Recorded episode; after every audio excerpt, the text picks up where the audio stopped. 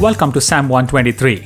This psalm is yet another series of psalms sung by the pilgrims on their way to Jerusalem to be at the presence of God. Now, in this psalm, the psalmist says, Unto you I lift up my eyes, to you who dwell in the heavens. Unto you I lift up my eyes, O you who dwell in the heavens. This means the psalmist makes a conscious decision not to look on the circumstances or himself, but he looks up to the Lord. In fact, in Psalm 121, we talked about the many temptations that the pilgrim faced on his journey, especially as he looked around. And perhaps the only way to walk in the midst of many temptations and luring voices of the world was to fix their eyes on the above. Warren Wiersbe says, if you look at your circumstances, chances are that you will be discouraged. But if you look up, chances are that you will certainly be encouraged. Unto you I lift up my eyes, O you who dwell in the heavens. Unto you we lift up our eyes. Now, the example the psalmist uses is that of a servant looking at the hands of their master. Now, imagine with me a servant or a butler standing behind his master seated at the dinner. The servant looks to the hands of the master for the slightest indication of need or want to instantly meet the need. Now, if you are part of my church, you know the seating arrangement. The associate pastors are seated right behind the senior pastor. And if you have looked at us intently, you would know that we pay keen attention to the hands of our senior pastor. If the hands move, one of us will immediately move forward to meet the need. Now, here the psalmist says the same intensity with which the servant moves to meet the need of the master, the psalmist looks to God and his eyes are fixed on him. Now, how long does he look? He looks till the Lord has extended his mercy on his people. This means the psalmist is not in a hurry. He does not demand immediate answers either, but will persevere patiently until the Lord extends his mercy.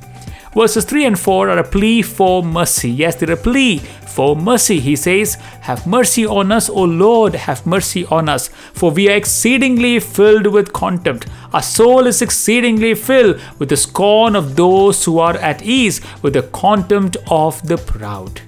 You know, throughout history, the Jews have often had to endure the scorn and the contempt of the enemies and it has never been easy for them. In fact, the word exceedingly filled here means to be saturated with. They were saturated with contempt. Similarly, I think the world does not love God's people either. Today, Christianity is seen as a faith that is detrimental for the flourishing of the society, and therefore it must not be tolerated and must be done away with completely.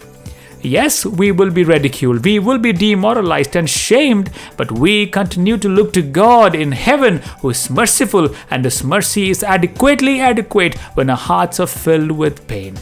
We will walk the narrow path, trusting in the one who has called us, and the one who has called us is faithful.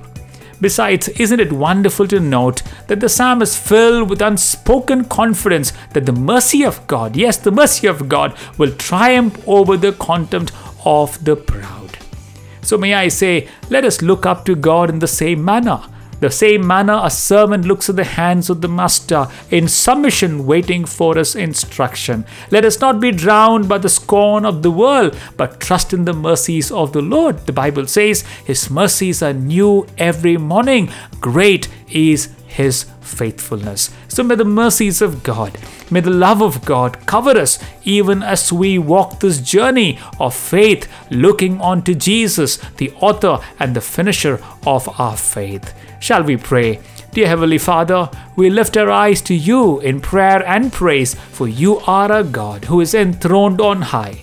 You are the Master, and we are your servants, and yet you so tenderly care for us and give us your mercy.